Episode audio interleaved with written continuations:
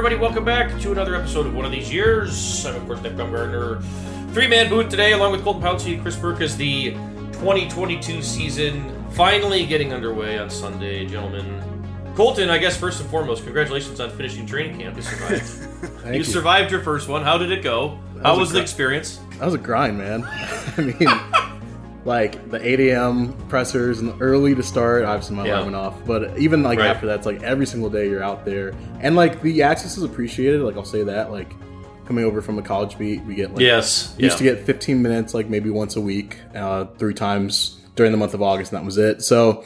I appreciated the access, and I think it helped me like learn the team faster. But my God, is it like tedious and long? And I was just happy it's over. You know, we're good. Were now. you? I was waiting for yeah, in the end of Hard Knocks when they had all the rookies sit down and tell them what they thought training camp was before and then after. I was like, can we get a Colton? Can we get a Colton before, before and after? Because you know, They I didn't- don't know. They, they didn't get my rookie showcase either. No. I didn't. I didn't get a chance to do that. Rookie showcase.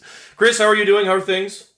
Uh, yeah, I'll echo the congratulations for making it. It is uh, it- like it doesn't sound that bad when you tell people about it. Like it's like three hours, you know, practice two, three hours. It, like it's, the weather's nice, you're outside. But when it, yeah, when it stacks together for like six weeks like that, and lot. you had yeah. the trip to go see them in Indianapolis too. On top of it, the preseason games are in there. It is just by the end of it, it is. Uh, Like you feel like you've covered a quarter of a college football season right now, don't you? Well, I really do. Yeah. I remember the uh, the previous regime getting mad when reporters would complain about it Yeah, because, yeah. like, well, we're here Every day, twenty hours a day. You're only here for Okay. fourteen, or whatever it would be sometimes. yeah. It's Oh uh, God. this is the this is more fun now, certainly, and this Yeah. crowd uh, for week one I, that'll be fun. I I'm think pumped. too. I think that place is gonna be You got standing room fired only. up. Yeah. It, in we some go. weird ways, yeah, it's like for us, it always like seems to settle after camp ends, and for everybody else, it gets more exciting. but for us, it just falls into a normal Right. setting. But you guys brought up the best point. There is the anticipation for um, Sunday's game is real. I saw standing room only. Colton mentioned. I believe Chris. This is the first time they've had something like this for the opener. I saw since 2019. It's been a few years. I mean, I, right? even those games though. Patricia's second year. So There yeah. were some games, uh, you know, last year where the crowd was pretty sparse, but even they were always fired up though. I was gonna say you could game. tell people are Yeah. like if they get out to like a 7 10 nothing lead, that place Mhm. is going to be crazy because people are just waiting for it. like even the I think I tweeted out the last game last year. They Yes, were playing the Packers. There, I tweeted out the video of the like r- rousing "Let's go Lions" chant. like, what are you people even doing here? It was fascinating to see the close of the Patricia era blend into the start of Campbell because when the Patricia era ended, you know, like even before, I guess it was still with no fans. They didn't let fans come in at the end of 2020 today. That it never happened. But before even at the end of 2019, it was just like, ugh, like who even like. But in this one, like people would leave, the building would be empty. But the first game of 2021, I remember they play the 49ers and they're getting smoked, but you know, they made that little comeback. And the thing I remembered was everybody stayed. People stayed to the very end of the game, and that happened several times throughout the year. So it's not shocking that, you know, they've got another batch of fan interest, but I also have to think that Hard Knocks probably played a big role in that. Um, Colton, I know you watched it up close and wrote about it every week. And thank God that's over as well for you. Yes. Uh, they don't have to do that anymore. But you know, we've talked a lot about. I think hard for them to complain about anything. I think they were really well represented, right, in in the Yeah. uh, in the whole thing. I think that you know, based on probably what the Lions wanted out of this, you know, they were the ones that volunteered for this season, which Mhm. means that they had something that they want to show off. Uh, I think it went pretty well. I mean, you, there's not too much to complain about. I mean, most of the issues I've seen from fans are that, oh, why don't you highlight Jared Goff more? Okay, he's Sure. been on the show three times. Um, what about Jeff Okudah? I don't know if Jeff Okudah really wanted his story out there. Yeah, and fair, the pressure. fair. You know, just the mental side of you know that Achilles injury for him. I don't think he wanted that out there. Maybe. Um, so I mean, I get it. They they kind of did what Hard Knocks did. They focused on some guys that really had no chance of making the roster. They kind of made some roster locks look like they weren't you know, Right. exactly roster locks. But What they always that, do. Yeah. which they always do. But again, like Hard Knocks for me, and I was talking to James Edwards about this. Like Hard Knocks is not really for the team. Like obviously, if you're a fan of the team that's being showcased, Yes. if you'll watch, you'll tune in. But it's really for a national audience. So I think what the Lions got out of that, they got to show off their coaching staff with all these former players as assistants. They got to show off Dan Campbell, who is basically the star of the season, and some key young players and what they're building in Detroit. So I think that's for what they wanted to accomplish with the season. I think they got it done. Yeah, Brad Holmes mentioned it last week when they had he and Ray Agnew sat down uh, with the media. There, it was. I remember he said something about because I I can remember the first year he talked a little bit uh, in the periods around free agency when he's like, you know, guys around the league are starting to hear about what we're doing here. Other guys around the league, other players, and he said it again last week. You know, like if nothing else, Hard Knocks, you know, broadcast it out to everybody that we want to talk to going forward, both draft pick and you know prospective free agent, prospective coach you know, I think all those things are, are things that you have to, you know, GM, front office people, all that. Um, so that's that's I think something that you don't think about as much until it ends, and then you say, okay, well, the whole show is about their culture, and so really all it was was a commercial for them to go out and add more quality people, right? I mean, yeah, at the end of the day. Yeah, which I mean, which is the thing Patricia uh, never wanted to do, Chris, right? was it uh, who was it that was getting cut? Was it Albina? uh, you know, he got he got out there and then he can't turn around at the door. And yeah, like, I just want to thank you for letting yeah. me easy, right? Yeah, like, thank you for letting players be themselves. And like that was That's to what good. you're saying. Like that is, if there's guys who hit free agency next year and they're on the fence, like I want to go here, I want to go here, they're gonna. Some of that's gonna stick if they saw yeah. any of those clips or their agent saw those clips. So, yeah, I mean, I think you're right. I think that was probably the best thing to come out of it. Although I will say I kept waiting for there to be like like everyone they cut was like, "Oh, thanks, guys. I really appreciate the yes. opportunity." I kept yes. waiting for someone to be. I mean, Dan Skipper this seemed like bullshit. he was a little mad. It was like, emotional. And, what can yeah. I do? But yeah, uh, I kept waiting for someone to be like, what? "You kept? Are you serious?" I, like Tom Kennedy. Like, what else do you want from me, man? that was the happiest, the happiest set of exit interviews I've ever seen. Insane. insane. Well, to be fair, to be fair, Tom Kennedy's did kind of look despondent. He kind of looked Kennedy like he was like Skipper looked a little. It almost Tom Kennedy almost had that like Larry David music playing. We were like, "What do you want me to say or do anymore?" You know, like, "What do you want?" Am I not a preseason what, god? What else can I do? Yeah, what do I say? The guy that you that we didn't hear from is David Blough, and we only heard from mm. him in a weird, uh, very protected soundbite that he gave via the Minnesota Vikings. Did not sound camp. like he wanted to do that at all. and I'll bet you a dollar that cut meeting did not go well because. Yeah. And I do not want to make too much about the backup quarterback situation any more than we already have, which is way too much. But you know, I mean, when he said I wanted to go somewhere where I had a chance, I felt like I had a chance to compete. And Campbell said it on the show that he feels like this is kind of a dead end for him. Um, hard to hard to argue with that. Hard to ignore it, right? Like Blough, it's hard to say and it's a weird sort of contradiction the Lions are still sort of working through, I think, in that 52 spots on the roster are exactly what you want to be in terms of the, the best guy wins it. Uh, the, comp- the competition, we bring in the best guys we can to come steal it from you. Uh, and not that Jared Goff's not the best guy, of course he is, but it's like, are you really pushing him? And I think that, you know, that question sometimes gets raised, and I, I don't know if that we've got the answer on that yet. Yeah. I also thought it was interesting. Rod Wood was like, I mean, he he's a smart guy. He has to know that even though he yeah. made the initial 53, he's not exactly Maybe, maybe you could have told him, but you know, I mean, that too. Yeah, that's another matter. Yeah. Yeah, he's Any like, other... did, did, you tell him? Brad's like, he's like, has anyone talked with, with right. Blough yet? And Brad's like, no. And he's like, but in any event, I do think the whole thing was a net positive in so many ways for them. Both the guys on the team, like Pimpleton got picked up right away. You saw that. Yeah. I don't know if that would have happened if if not for Hard Knocks and he's in New York now. Yeah. Um, I think they got back a lot of the other guys. You know, and the other thing Chris mentioned it too. I think it was Igwebuike when he was leaving said to both. I think it was to both of them, but really to Dan. I think he was like, you know, your uh, impact goes a lot further than you probably even realize. That, and I think that that's was... that's their hope. You know. I was surprised he is not back on the practice squad, having seen the way they talked about Igwebuike. Like, oh, maybe Holmes disagrees. Yeah, well, that's one where I've wondered. Yeah, you know, because it's pretty clear. Those are the ones that Colton and I had trouble with even this year when we are putting the final one together, where we had questions, and I'd be like, "Well, I know that Campbell and Aaron Glenn like this guy, but we're starting to see a few things pop up where maybe that maybe the front office doesn't necessarily agree, and it doesn't always work out to work." And I think last year the coaches got pretty much. Chris, if we could think back, I would say the coaches got more of their picks if you had to go up against it, then they didn't. They kept a lot of guys who probably had no business being on a roster. Um, Last year? Yeah. Yeah. Yeah, so yeah. Well, and I mean, now maybe you're getting that much more of a choice last year. Fair, yeah. fair, and but now maybe you're getting more of that because that is a definitely an interesting one. But any other any other uh, hard knocks thoughts here? Uh, do you think Campbell's last message there, where they showed him thinking about that question for an hour and a half, which I thought was an interesting answer. We Can't probably believe had some- it. I don't know. We probably had some people chugging Kool Aid after that one. Yeah, I think they probably did. like, let's go. I think they probably did. What do you say? The the Detroit Lions will be the team that can and will. Yes. Is that what he one. said? Well, I mean, I think that the Detroit Lions will be the team that can. I think we could definitely, right? I think that's fair. Can win more games.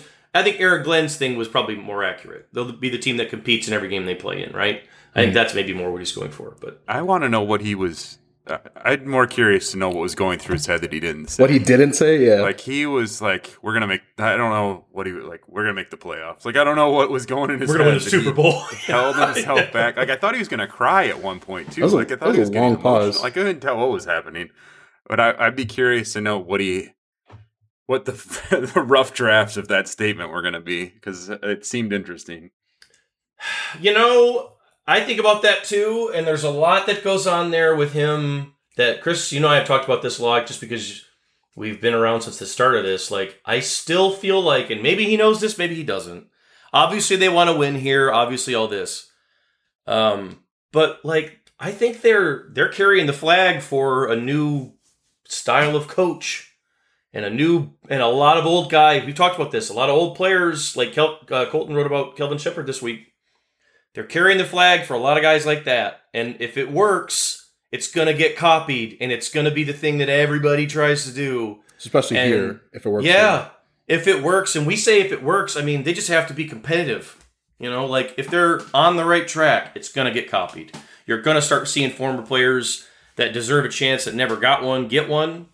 Coach, guys that don't necessarily look like a head coach, that the way we, and Dan Campbell didn't when they hired Lion, when they hired him, right? So I I think that I I can't help but think that there's part of that that rattles around in Campbell's head when he thinks of stuff like that because the culture is such a big thing here, and it's still. I mean, we were a year and a half in, two years in almost, and that's still all they talk about. It was all they talked about for the first eight months, and now it's still something they sell so much. So, yes, interesting stuff. But Hard Knocks probably end up positive. Okay, going into the week though, maybe not as positive. Colton, you were at practice today. You got any updates on uh, how things didn't maybe look so hot for the offensive line heading into this uh, Philly game? I mean, they're kind of rotating right now because Vaitai's out. Um, so Campbell kind of mentioned that they have a few different options. You know, Stenberg is going to be involved. Kraemer was not at practice, um, Mm-hmm. which you know he was listed at, atop the depth chart when they put that out um, in place of Vaitai. So I thought that was interesting. They said they might move Sewell inside to play some guard, or they might move Ragnow out to play guard, put Evan Brown at center. So it seems like they have some some possibilities, some different options that they can work with. Um, you know, Campbell wasn't going to you know tip his tip his hand there, but Yeah. uh, yeah, they're looking at the offensive line. They were definitely out there mixing and matching a little bit. So it'll be interesting to see who actually gets that that spot when uh, we see those guys on Sunday. Uh, I didn't think about. I thought briefly because somebody asked me on Twitter, like, uh, "Do you think Evan Brown could play guard?" And then I was like, "Well, why can't Frank do it? I think Yeah. Frank could play guard. Yeah, Campbell mentioned Frank so moving to guard Yeah. instead of Evan moving out there. Just keep Evan Frank at center. played guard as a rookie and hated it, but like, I was gonna say I don't think he wants to go there. no, Yeah. but like it's been however many years, and you know he knows the. You know he he was a rookie then too. It was the first time he'd ever played guard. I think he'd be much more comfortable. I would rather have him do it than Sewell have to do it. Frankly, I think Sewell could do it too, but. And then, did he say anything about Vaitai's situation? What happened here with him? It was some sort of back injury that I guess the, the Oh, first boy. time it kind of flared up was in the Steelers game, in that last preseason game. And Yeah. you know, Campbell said he doesn't regret playing the starters because those guys Sure. Oh, some no, reps. no. But uh, obviously, it's an unfortunate situation, so Oh. he's going to sit, up, you know, the first four games of the year. I can't maybe tell a you little like longer. he had such a good camp, um, and I'm not sure if there's a guy that is still with them that has come further than he did. That when he showed up after Patricia and those guys signed him, like transformed his body, got hurt, came back, and had a great friggin' camp. That sucks for him. Yeah. because hopefully for him that's not anything bad. Because he was a guy that we talked about. Like if he has a solid year here, you know they're not going to keep him on whatever his deal was anymore after this year. I wouldn't think, but like if he has a good year here, I could definitely see them giving him two years more or something like that. But if he's banged up, I don't know. He was great in camp. Colton, yeah, He- he was really good. up. Yeah, I No, so too. I think his PFF grade was like 92 or something His overall. run blocking, Run yeah, I blocking, think maybe. that's what they had him at. Yeah. Yeah. Uh, Chris, do you have any thoughts on the shuffle here? Or how you would do this? Uh, It's a tough one to start the season. It's another year here where here we go. You, you, they thought they were going to have the five, and now poof, it's Well, gone. I'm probably going to flip it back to you with an offensive line question Yeah. here because I think I hate the thought of moving Ragnow. Like I, Yeah, that feels like his line. Like he wants You know, to be yeah, in yeah. charge of that thing. It it was Evan Brown did a fine job last year, but like I think you I mean, we've talked about it before. I mean, I think Ragnow is one of the best centers in this league. So to take him out of there for all that he can do communication wise and everything too, I think hurts. I don't moving Sewell the right guard doesn't make any sense to me at all. Um no, I'd play Stenberg. so I don't know. Yeah, I mean, I, Yeah. you're right. Well, that's what I was going to ask. Like, does it with Ragnow at center and Sewell at right tackle? Just put him in the middle of them. Does it matter who you put in right I mean, it does- yeah. like- It doesn't, it doesn't. something. it doesn't. Yeah, I mean, it doesn't. It doesn't. And part of that is what's helped Vaitai. Frankly, is that he's Yeah. he got lighter, he got in shape, changed his body, all that. But he's also playing between two of the best offensive linemen in the league, in the world. He's playing next to what what I think is the best center in football and one of the best young tackles. Obviously, the ideal situation I believe would be Kraemer, but as Colton mentioned, obviously he's we don't know. Maybe he was, maybe he can still go, maybe he can't. We'll see what all that is later in the week. But the other thing there, I yeah, I, I would probably just play Stenberg because unless Evan Brown can play guard, which I don't really think he can do, uh, if he can, I think that would be a big deal for him. So if he can sneak in there and do that, my God, that would be a an attractive thing for him to sell the teams too. But like Stenberg was solid in camp, not bad. You know, not as good as Kraemer, but only I thought because Kraemer can play center and maybe even a little tackle if you wanted to. But Stenberg was doing the things that they drafted him to do. If you remember back to when he was at Kentucky and they played in that, everything was downhill. They had like Lynn Bowden, those dudes. Every snap, he comes off the ball and he's getting into a fist fight with somebody, and it's ending with like usually a pancake or a holding penalty. That was Logan Stenberg. When he came to the Lions, all that confidence went away. He was playing without leverage. It was bad. He was slow. It didn't work. I think he was hurt. And then this year, when we saw him go out there in the preseason, I thought he did enough to probably make the roster on his own. It seems like he might have made the roster because they knew Vaitai was banged up. But I think he probably did enough to make the roster by himself just without that. And I mean, shoot, what is he, 25, 24? yeah, I If- mean, this would be a really if good. Logan gets in there and plays well, man, like you're t- It's good now development. he's the guy. Now It's he's good the guy. development. Yeah. So yeah, I think I'm with you guys. Like the interesting thing, Ragnow would be like a that would have to be an emergency. And I hate Frank that and idea. yeah, I, can I, I'll just, I, I do think that was maybe Campbell just trying to. I think put you have to rep it though. I think you have to prepare for it. I think he was, you know, talking about his best five. How do you get that best five in there? Yes, So yeah. Evan at center, maybe you keep Frank on- And- on the field at guard. So if that's all he's talking about, while he's throwing out a ton of different possibilities, maybe to confuse the Eagles a little bit. maybe he's trying to throw I, it. Yeah, I would get, I would understand that, and then it might just be as easy as you know tossing Stenberg out there and leaving everyone else the same. So, you know, guess Sewell, we'll yeah, I don't. But if you put Sewell at guard, who the hell's playing tackle? Like that's who, that's the biggest problem there. Yeah. because like they don't yeah i mean as we've discussed I, I feel like you're okay. Worst case scenario would be one of those tackles getting hurt or frank getting hurt. The guards you can sort of survive.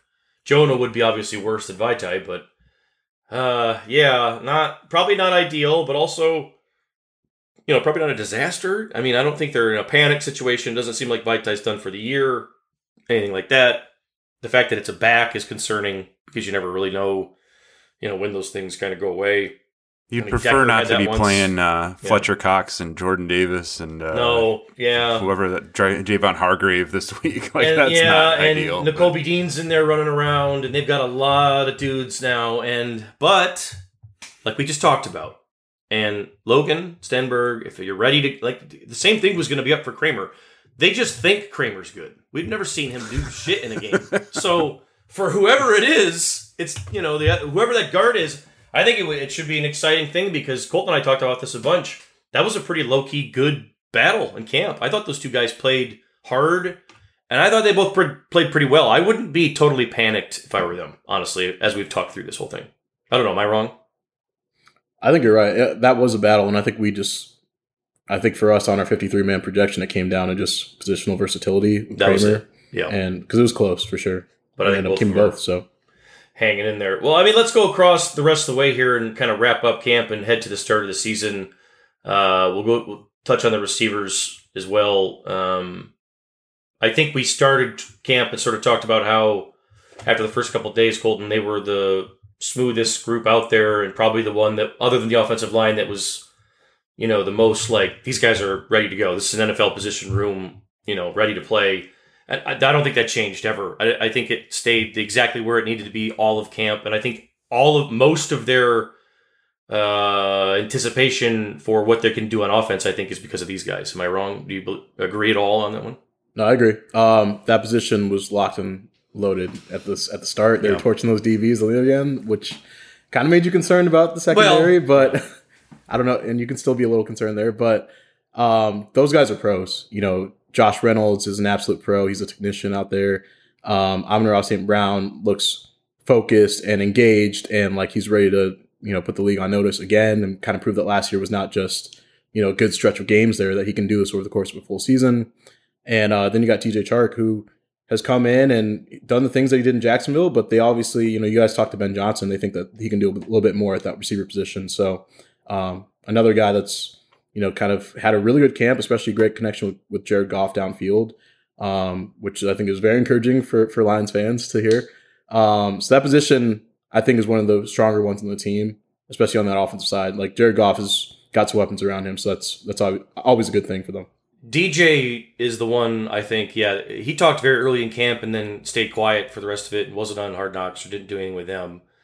But he was very serious when he got in here, and obviously, yeah, Chris. We talked to Ben Johnson about his whole fit and his profile as a player, and obviously, you remember him in college, remember him in Jacksonville, and like of all the guys here that have a chance to really, for if you had to ask me if there's is there one guy on this group that like in three weeks people would be like, "Whoa, I forgot he was. I didn't realize he was even here." It'd be him. I mean, I think that DJ Chark would be the guy that turns the most heads because I think he is the guy that we're talking about when we say the offense has the ability if Goff is comfortable to stand in the pocket and take shot. He's the guy that blows the top off. He's the guy that's the shot guy. He's the guy that's downfield making plays, finishing in the end zone, finishing in the red zone, um, doing all those things that they haven't had in you know three years really since Golladay decided he was going to quit playing or whatever it was. I think DJ Chark can be that guy. I, I'm sorry, Kenny Golladay didn't You that probably shot trade for Kenny Golladay back if you want him. I don't think the Giants want him anymore. a drive-by Kenny Golladay swipe there. But anyway, I do think last year Williams and Perriman were the the guys they were open for in that slot, and it was like, oh my god, no, neither one of these guys have even taken like a rep in camp. It's not going to work.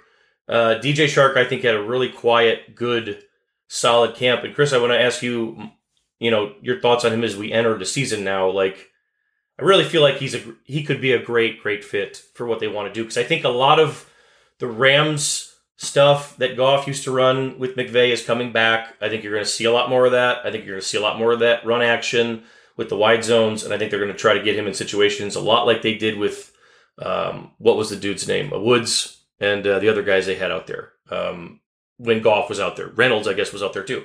Your thoughts on Chark and, and the fit uh, as they head into the year? Yeah, I mean, I I excited to see Reynolds as a for a full season too. I mean, we've heard Campbell talk about him enough, but I like that was a guy that not even related to the Lions. I was sort of waiting to see if he'd get out of L.A. and get into a good Mhm. spot because I always I really liked him coming out of college. I you know, some of this stuff was like if you developed him with his body type and the way he goes and gets the ball, like he always looked interesting. So I think that that combo on the outside is definitely intriguing. And I also think it speaks to sort of just the cohesion across the board because we've talked about Williams and Perriman and sort of what we thought that might be going into last year. And then Anthony Lynn came in like right at the start of camp and was calling like 1984 Iowa football Right. plays. Like they did not. It's better than 2022 wasn't. Iowa football. Yeah, well, yeah, or 2022. It it's all, same. It still yeah, it's all out. the same. Uh, He just did not have any interest in in No. Exploring the space with Jared Goff. You know, just stay in there, get the ball out of your hands. We'll get four yards, and we'll just live to see another day. yeah. I think now you see what they think this offense could be. You know, working off play action, letting Goff throw down the field more if he is confident enough to do that. And so I, I think that that's just the way this is built makes more sense this year. And now it's going to be on.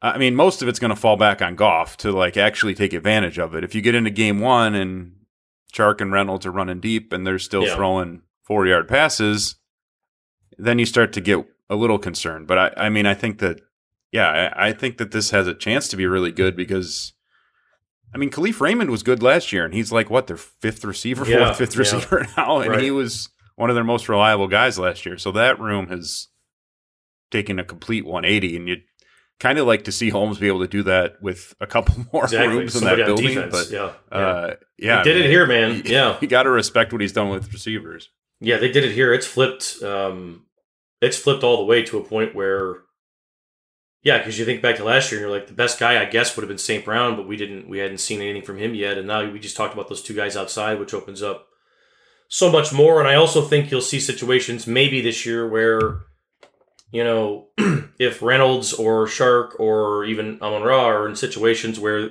they have a preferred preferred matchup, it doesn't. It wouldn't shock me to see Ben Johnson just be like, "This is we're just going to match up this all the way down the field until they get out of it."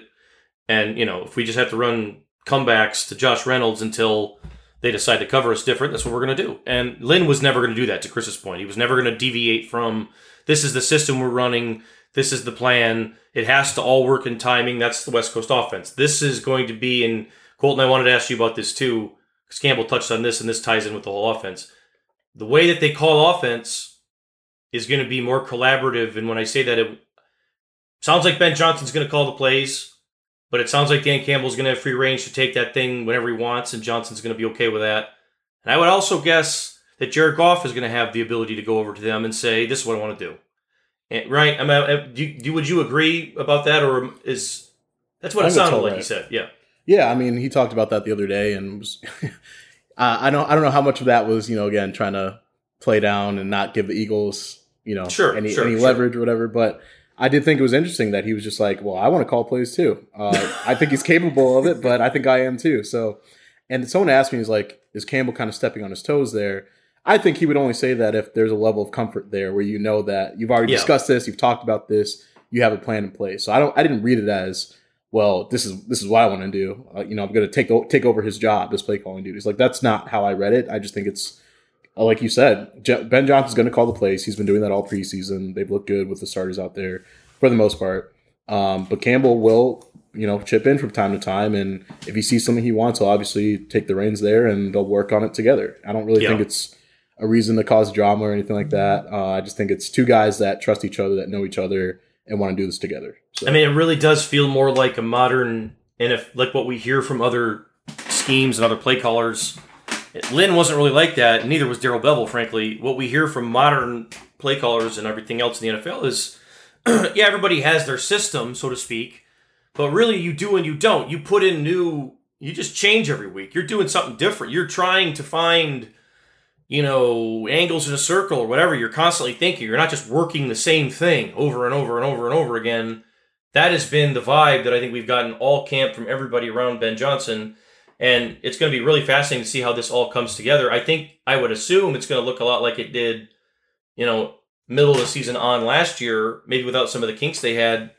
But Chris, if you remember back to that, a lot of that was sort of what I was talking about earlier. There were several stretches in games where I can remember back to where if nothing was working, they just found one or two things that did, and they just did it until somebody took it away, and they had no problem doing that. And I still feel like that could be a benefit for them and how they run offense. How do you expect this to go? Are you have any expectations for how it's going to look? Any different at all, or anything like that? I mean, that's most of what happened with Amon Ra down the stretch. It's just like he's our best player. We don't have anyone else. Let's just throw it to him twenty times. That's it. game. And Yeah, it he'll catch ten of them more than anything else they did last year. So I think you're right. I think that they uh, are more open to finding those spots where they're going to have the advantages, and whether it's Swift or I'm sure there'll be games where Hockenson matches up pretty well against some of those linebackers and safeties. So, uh, yeah, I, I mean, the big thing for me is just going to be what, not even so much what does the script stuff look like and how do they come out when they're feeling creative and, and Mhm. confident, but like, what's this going to look like in the fourth quarter when it's close? Are we going to see Campbell go back to like, we got to run the football? Because there were a couple of those games last year, even after he took Yes, over play that's calling, true. where it was like, we want to run it. We want to establish the line of scrimmage. We're just going to run the ball, and it didn't really work. Some of that was because Goff was hurt, and they were playing Boyle, and you know you understand the deficiencies there. But I, I think that that's the big thing for me. Are we going to get to the fourth quarter? Because even listening to him on some of the hard knock stuff in the preseason, um, I think it was the Falcons game. You know, like there was the conversation was like, well, what do you want to do here? He's like, I want to go score a touchdown, and they were up by three with you know a minute and a half to go. It's like I want to go score and put this away. So to me, that that's a different mindset than what we saw to some of the Yes. games last year. So I think that that's the thing. Is this just going to be 15 plays and then it goes downhill? Because that's what happened with Bevell all the time too. Yeah, exactly. It'd be great for the and, first you know. 10 minutes, and then he'd just run the same plays over and over again, and it wouldn't work. So. Um, are they still going to keep that creativity and that aggressiveness, you know, in the second half in the fourth quarter? I think that's going to be really telling. And and also who's you know, if we see Campbell calling everything in the fourth, um, Yeah, right. What know, does that say about yeah? that that that's a different uh, conversation. You know, I think that the answer to that question is going to be is going to, and this will be the next segue here. The is going to be de- uh, dependent on Goff. It's going to be up to Goff because I think last year when we think back to all those moments you just talked about, and I was thinking back in my head, the times when it felt like Campbell got way too conservative on something, or he would go away from from that. I felt like there were a lot of times last year, more often than not, and the times where he did get into trouble, where he would overstep or overcorrect, where he was fighting his instinct to be like that Sean Payton play caller who's like, I'm just going to go for it all the time, and I dare you all, I dare you to flinch. I we're coming at you. I don't care. You do something to stop us. And I feel like that's how he would prefer to call a game. But if you don't have a team that can back that up, you are going to get your ass kicked. And so I think he ran into some of that last year where it was like, do I want to call it? I want to call it the way I want to call it, but we can't. We just can't do that. We can't play like that. We can't live on the edge like that and like live to talk about it. But if Goff's playing football the way that they seem to think he's ready to do, that's a different conversation. I think in the fourth quarter you would see them take more chances and be more aggressive. But Colton, we have seen Jared Goff in practice, but we saw him. Uh, you saw him against the Colts for two days, and he did one series or two in a preseason game. I'm not sure if there's another starter in the league that got less work in training camp than Jared Goff in terms of training camp days. They seem to be totally confident that he's going to be the Jared Goff of old. He was definitely better in camp. I'm going to ask you, where do you think Jared Goff is as we sit here on uh, a couple days before the first game? Yeah, there really aren't a ton of concerns with him right now, based on like what the coaching staff is saying. Like this, this is their guy, and you know, obviously the backup situation makes that easier. But I think Yep. they, they like what they've done, and they like what he what they've seen from him this offseason, Where whether it's you know them tailoring the offense to get more of his stuff they did with the Rams in there, or adding pieces around him, or just the general level level of comfort that he's playing with right now. I think something that wasn't there last year. I mean, you guys can probably speak to that more than I can, but it seems like he's in a much better place. Now, whether or not that translates on the field, we'll have to see. But like, I think based on everything that they could have done to you know make this season a successful one for Jared Goff, I think they like what they've done to you know kind of make that happen. Um, you know, we'll Goff was speaking later today, I think, so we'll probably hear more from Yeah. him on his thoughts going into week one there. But he seems to be in a really good spot. Um, pretty confident. I think they're, we're, we're going to see him take more down shot, downfield shots. Um, and I think he's just again in a, in a good place right now heading into the season, and it's on him to perform because this is a really really important season It for is. him and his career. And whatever happens, whether it's remaining with the Lions or finding another team after this, who knows? But you know, this season will go a long way towards you know how the league feels about Jared Goff as a quarterback. I do want to talk about that actually. I want to talk about that quite a bit, but we have to take a break here for a second and restart this thing because we are running out of time on our clock. So, one second, everyone. Be right back. Looking for an assist with your credit card but can't get a hold of anyone? Luckily, with 24 7 US based live customer service from Discover, everyone has the option to talk to a real person anytime, day or night. Yep, you heard that right. You can talk to a real human in customer service at any time. Sounds like a real game changer if you ask us. Make the right call and get the service you deserve with Discover. Limitations apply. See terms at discover.com/slash credit card. Okay, we're back, and I I do want to talk about the year that will be, or whatever is in front of Jared Goff, uh, and maybe the greater skills. Which I'm glad Chris is here for this because it has to go back to kind of the start, and that's you know, we've talked since the beginning that you know when they made the trade for you know the Stafford trade that involved Jared Goff that there was probably going to be a two, maybe three year window. It was going to be impossible really for anything else uh, to happen. Um, last year obviously was what it was, and nobody was shocked by it. I don't think he had confidence issues. They lingered. Uh, he was given up on by his former coach, the guy that drafted him. Why it's understandable, all that. He fixed some of them. Now here we are. And the ultimate question becomes what does he have to do um, to sort of become the guy that we stop talking about as the guy that's before the next guy? And um, I don't really know the answer to that. I, it almost feels like, well, it's something that you'll know when you see it. But Chris, I guess, you know, considering where things ended last year, where they started last year, and where all things you've heard and seen to this point, what are you expecting from Jared Goff? And what do you think he needs to do to sort of can he quelch all the doubts and what does he need to do to maybe reasonably, you know what I'm saying, like reasonably back some of that off? Uh, make the playoffs. I mean, I don't know that. Like, I don't know that it, it doesn't feel like there's an in between here, um, for better or worse. Like, if it feels like he either has a really good year and they're in the hunt into December, you know, January, whenever the regular season ends, and and he's a big part of that. He has a really good season, puts up good numbers, doesn't give away any games with turnovers at the end. And you get to the end of the year and they either sneak into the playoffs or they're, you know, 8 9, something you feel decent about. And he played pretty well and you can look at it and say, "Okay, well that that fit with what we're trying to do." Or it's just bad and you know it's bad and it feels like the first half of last year where there's just this ceiling on this team and even with the new to- toys that he's got, you know, Chark's getting open, but they're not hitting passes, and Swift's getting their teams are low in the box because they're not scared of Goff. Um, you know, I think it's going to be fairly obvious whether or not this this is working, or at least to most of us. And you know, it, I know you guys have talked about this too. It, some of this just goes back to this is the one spot where it's really hard to get inside Brad Holmes' head and inside Yeah, the, con- the discussions that are happening with Holmes and Campbell because you're right. I think we always said this was sort of a two year window. This contract was structured that way. The rebuild was structured that way. Um, and it's been hard to keep it, you know, keep viewing it that way. But I, I think the question now is have they accelerated that timeline at all? You know, like, is this still a two year thing where they're like, okay, this is our baby step forward and then we'll figure it out? Or do they feel pretty good about this roster now where Jared Goff would be holding them back, I guess is the question. Right, and that's what I'm not sure that we can get the answer. It's hard because uh, the answer, I think, of what does he have to do to get people to just be like to ex- if if if they at the end of the season were like we're extending Goff for six years, what would he have to do for people to not freak out about something like that, right? To not be like this is a disaster. What are you doing?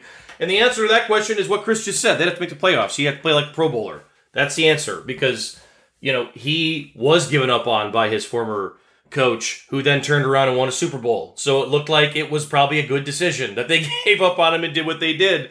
It wasn't accidental, it wasn't for no reason. It was all done on purpose for a reason because he had lost confidence. And frankly, the game has moved in a direction where there is too much speed defensively to combat if you can't move as a quarterback. So there are things stacked against him that he has to overcome. I think he can overcome them, but like Colton and I, we've talked about this. Like he's got to throw like he's got to be like a seventy percent passer. He cannot turn the ball over, and his shots have to land like more often than not. He cannot be the reason why they lose games. I think that's probably where it lands, right? Where it's like if they're eight and nine, Jared Goff cannot be the reason why they're not twelve and something, or if they're you know what I mean? If if they're three and whatever, he can't be the reason why they're not seven or eight. And I think that those are the questions maybe that we still have to answer. Colton, I would ask the same thing to you. You saw every day out there more than we did, and you know the staff is confident in him. Do you think that that's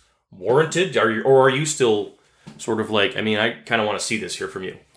I mean, based on what we've seen, I think it is warranted. I mean, they can only go against their guys. Like we Right. didn't see Goff that much in the preseason. And you did see him in Indy, that- so yeah, you know. that one series in in the preseason against the Falcons. Then in Indy, he looked pretty sharp the second Yep. day and bounced back in a way that you want to see him respond there against a good defense. So at this point, with so many of the guys on this team, it's like you just got to go out and see it on a Sunday, and Mhm. you know throughout the course of the season, he's just got to go out there and play like the guy that they've been talking about. And if he does, I'm not, you know, I guess how long can you keep him around? You know, I think it.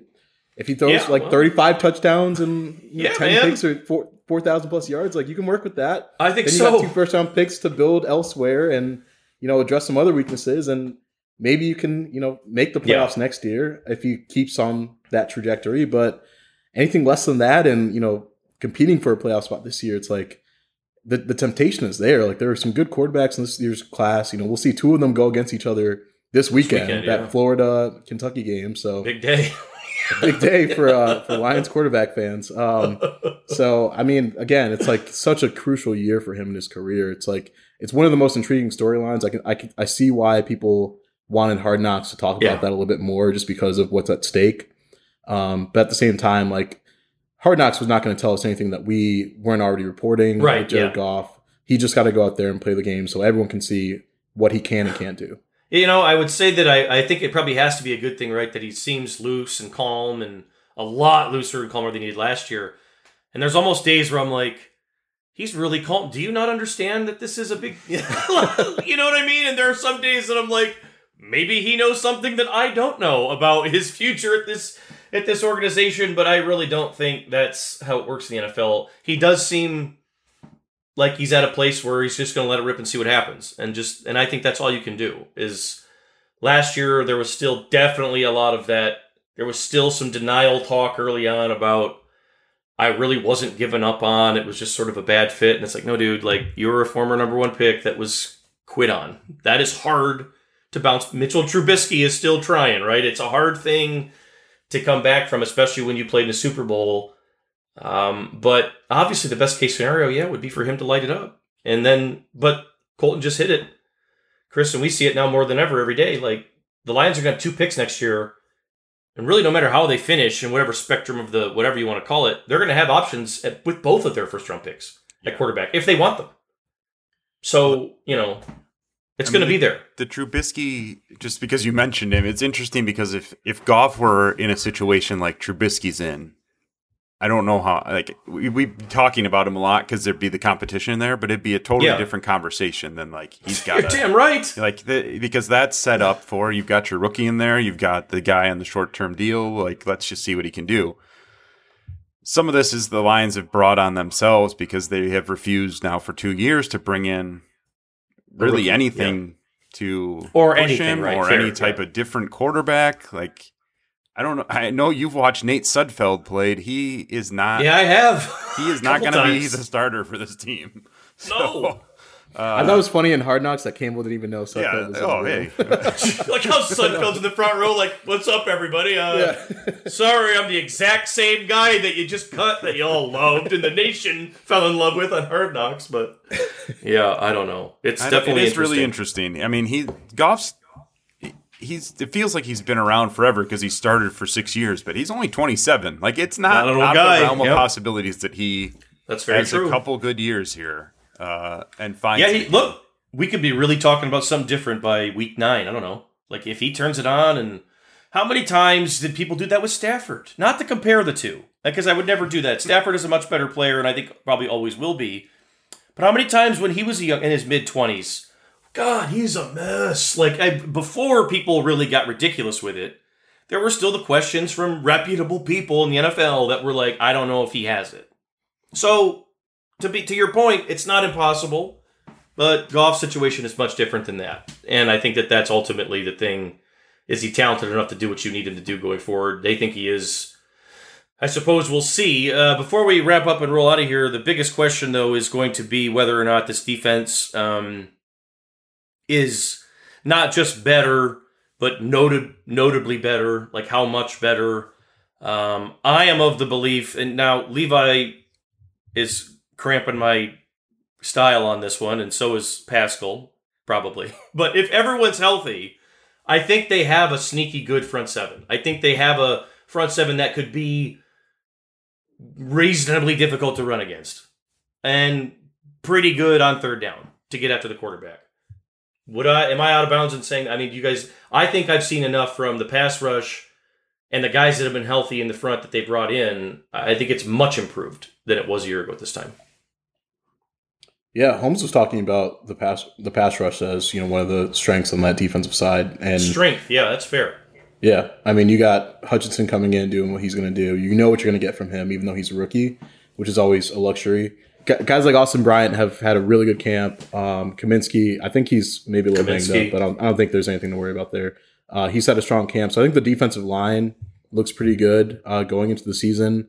Linebacker, we'll see what happens. I don't even know if they've. I guess on the depth chart, it's Chris Board, right, and Anzalone, I think Yeah, That sounds what it'll be, yeah. you know, I guess we'll we'll see there. But obviously, Malcolm, they like what he's been doing. Uh, Derrick Barnes seems to have made a move there late in preseason. I think they Yeah, kind of saw better. the light come on a little bit there. So, um, yeah, I mean, the question's always going to be the secondary. You know, I think the cornerback spot is Okudah going to give them what what they need out of that position. The cornerback two, Amani, can he play like a number one, or is he just sort of a de facto number one? You know, so I think, and then the second, you know, the, the safeties bringing in DeShon Elliott and uh, Tracy's obviously going to be Tracy, but you know, there's just so many questions in the secondary that I don't think have been entirely answered this preseason training camp. But the front seven, I, I agree. I think they look pretty solid right now.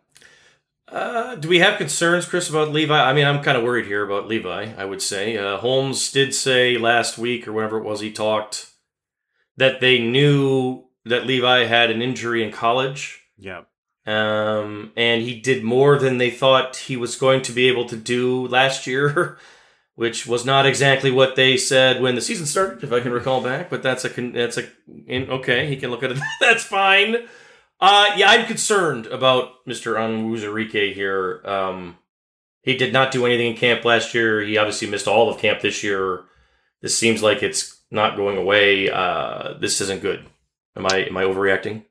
No, I don't think so. I mean, the back stuff in general is Yeah. uh, problematic, Same and thing I that we talked about with Vaitai. Yeah. probably not a great sign too that he can't. I mean, I think to his credit, he spent last year, and you could tell he was out of shape when we did see him, and Yeah. even if he hadn't had the back thing, I, I would have been surprised if he made it through the season. So, Yeah, to his credit, 100%. he sounds like he stayed in the building. He busted his ass all off season to get in shape. He shape. looked good looked good, yeah. I mean, it seemed like he was in, in a good spot, and so to have this to have issues pop up again here, I think is concerning. I think it's also interesting that then they went back to the well and took Paschal in the draft when he had a college injury, and now you're Right. waiting on him to come back. And so, you know, I you can take a few of these swings here and there, but You know, can't- you can't be waiting yeah. on everyone. You know, because so I- because the rest of the guys have to hold up, right? Yeah, exactly.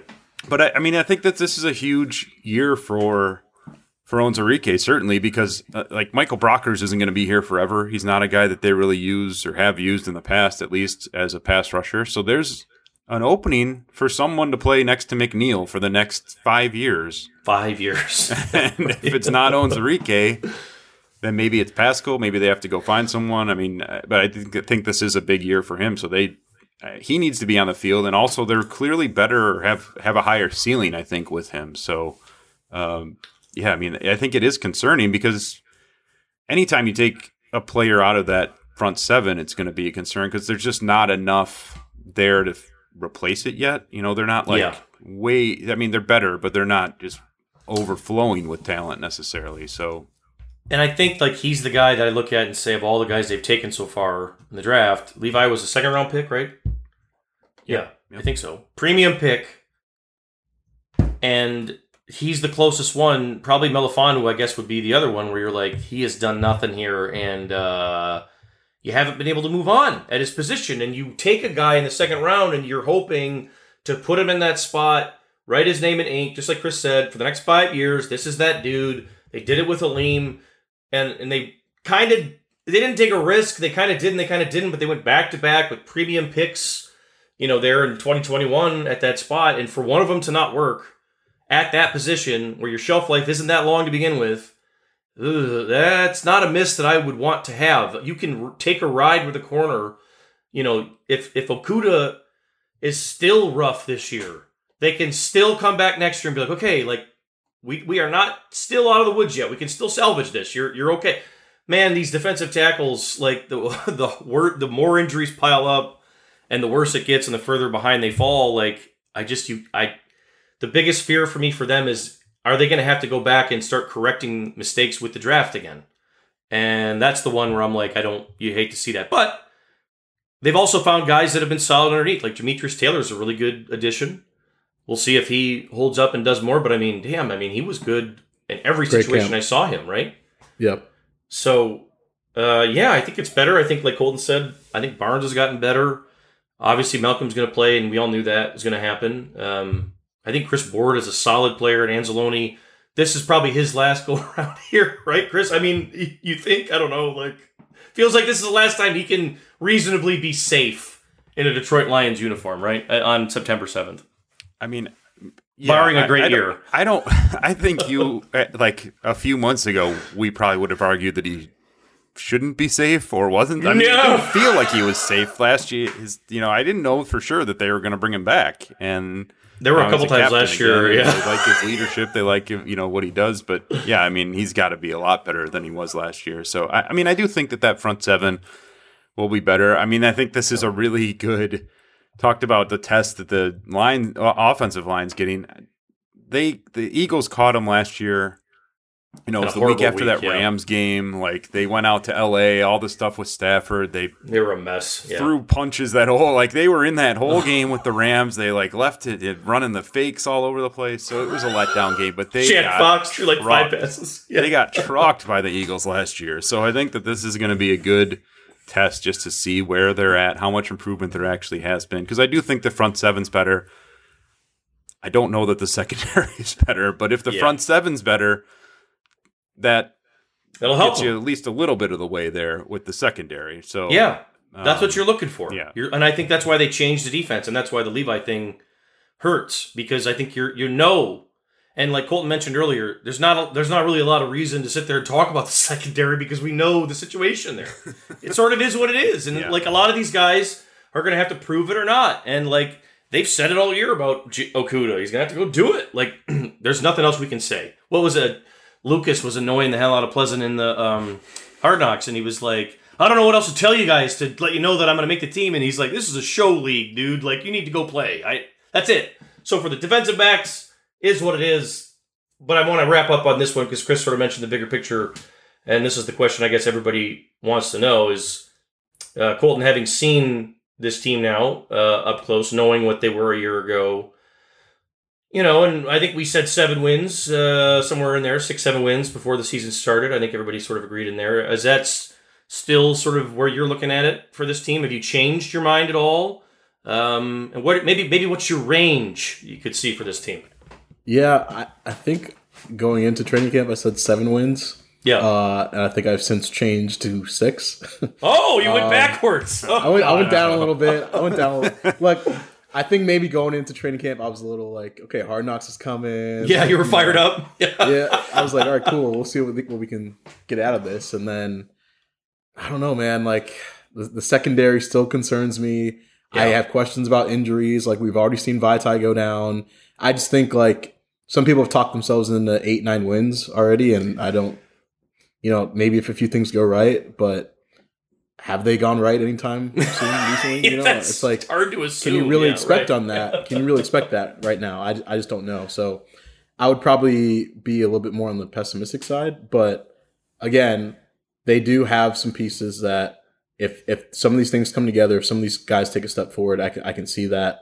You know, seven, eight wins. I think that'd still be a Yeah. really good year. Even if you miss the would be. playoffs, that'd Yes. be a, a really good year. You can build on that. Um, based on hard knocks, maybe you can attract some guys that want to play for Dan Campbell, Sign coaching somebody, staff. Yep. Mhm. So I think that's all on the table. Uh, but we just got to see it. I, I think there's still some questions here. So I would probably go down a little bit. No one, no one like come for me on, on Twitter or whatever. But uh, Oh, they will. Yeah, I'd probably go six and eleven. Okay, Chris. Uh, I think you were probably the same, right? Seven, someone, someone there. Have you Yeah. changed your mind? You probably about the same. I haven't changed my mind. I I mean I think that they're I would sort of trend the other way um, in that range we've all agreed upon, where I think Yeah. that they can get it's somewhere to in there. Yeah. eight, Yeah, it's in there. Nine. That's like fair. I think that that because even just looking at their schedule, like they've got the nine home games this year. It starts off like if they get this first one, then you got Washington coming in, Seattle's coming in in a couple weeks. Like the road trip to Minnesota, they you know tend to hang in those games. Like that, it's possible they could get off to a decent start here. I also think it the hard thing for me is trying to put last season in any context because that was a three win team that should have been a like a six win team. win. Yeah, and they seven. were bad. I mean, it, Yeah. they did not have much talent. They should have been a six win team. So does that carry over at all this year? Like if they get if they maintain the good things that happened last year and add in the talent that they've got now and Goff plays better, I I mean, I don't think eight, nine is unreasonable. Like, I think it's possible for sure. I would still probably call seven and 10, but I could, if they go nine and eight, I'm not going to be floored. Like, I think that that's doable. So this is all, yeah. I mean, I agree. This is sort of the question that people have a lot of like, how many wins is what, and what we're all talking about. I feel like is like the same thing because the difference between six Right. a six win team and a nine win team here. in the Like, come on. NFL, and this is what I wanted to say because when I when I came back, you know, left college writing exclusively and kind of came back and started following the NFL a lot closer again, I was sort of reminded, uh, and more so now than ever, that parity in the NFL is very real, and not only is the difference between a six win team and a nine win team a razor. I would argue the difference sometimes between a four win team and a ten win team is like a razor. Eh, But but, and this is where I go back to Campbell's like, this is the Lions are going to be the team that can and will. You have to be able to at least be at the bare minimum to like be in the fight. If you're at the bare minimum roster talent wise, you can, everybody in the league can hang to the deep water, as, as everybody likes to say, right? Everybody in the league can go all the way out there. And it's just a matter of what are you going to do in those three or four plays that we all talk about every single week until we're blue in the face. Last year, they did not have enough guys on this team to even get themselves reasonably to a situation most weeks where that was going to matter. It was like the difference between 25 plays is why they were losing. Now it's going to be 5 to 10 most weeks. I think that they're there. And that is a 6 to 9 win team. And I think that that's what they are. And it's a matter of are you going to make those 5 to 10? And I think that as Chris and I saw last year with the guys they kept on this roster, Campbell and Aaron Glenn uh, I think believe in their ability to get more out of guys that maybe other people don't think very highly of, and uh, I think we're going to see more of that again, and that's maybe their hope. And um, I would agree with you guys though. I think six somewhere in there. I would say seven again, just somewhere in the middle. But a lot of it depends on a lot of different stuff, and a lot of it is like who, what is the other team doing when you're playing them? Yeah, what are they going through right now? you know, that's going to matter too. Still, I also forgot how like light their schedule is, so I might I might bump back up to seven. so I'm yeah, cha- but- changing course right here. I mean, but you mentioned too, and they, you know, they don't. I think this coaching staff has at least embraced and uh, understands sort of what they're facing, uh, like the intangible challenge they're facing here. Because yeah, if they're up twenty to seventeen in the fourth quarter on Ugh. Sunday, That's the next hurdle. They get called Yeah. for a Right. false start, and it's first and fifteen, and everyone in Ford Field starts getting fidgety and like, Yeah. is this team going to make a play? And that those are to Colton, the what you said. You know, when has it gone right? It not much, not very Hasn't. often. like the Minnesota game last year was the first time in a while, and uh, and they really just- gave it away. There's Yeah. like, like that's you're right about how razor thin this is because, and and for whatever reason, people always ask, well, why are they so, why have they been so bad for so long? And it's almost you almost can't explain how they keep ending up on the wrong side of these razor thin margins. You know, it just happens, and Yeah. so that's one of the things that. I think Campbell accepted when he took this job and this coaching staff knows 100%. you have to find a way to. There are teams that know how to win in those spots, and there are teams who just think thum- something's horrible. Something horrible Yeah, is going to happen. we got Lions screwed for or- yeah, decades right. have been the team where you Yeah. wait for something horrible. So I, I don't know that if they start winning some of those games like that, Mhm. it'll have it'll feel different, and then you And I- start thinking about what they might be able to accomplish. definitely. And and I'll add this: if that does happen, I think we can point to the reason why because they've gone so hard in training camp in these practices. You know, practicing those late game situations, practicing Yeah. situational football. That's been a huge emphasis for for Dan Campbell. Doesn't seem like a ton of teams across the league are, are doing it as as much or to the extent that the Lions did it this training camp. Like he really made that a point of emphasis. So if they do start winning some of those late games, they do have better luck down the stretch. I don't know if we can even call it luck. It's just something that they practice and something Exactly. that you know they've kind of worked into their DNA at that point. And it's the ultimate thing, right? Because there's multiple steps of a rebuild. You know, if you start from the studs, you have to learn how to win, walk, stand up, whatever. And the second part of that is you have to learn how to win again and do it more than once and do it a couple times in a row. And sometimes that step can be even harder than the first one. So I think that's where we'll leave it because that's where the Lions are at, and we got to go see it now. Um, there's no more things to really talk about. Uh, Hard Knocks did all that for us, uh, and everybody else the rest of the month. Uh, obviously, Lions, Eagles on Sunday. Colton and I will be there. Uh, we'll be back next week to discuss it all. Um, thanks again everybody for listening. Uh, you can find our show on iTunes, on The Athletic, uh, wherever else you find podcasts. Anybody else got anything to say before we uh, head off here? All good? All right. Good. For Colton and Chris, I am Nick. Uh, thanks for listening. We'll talk to you guys later.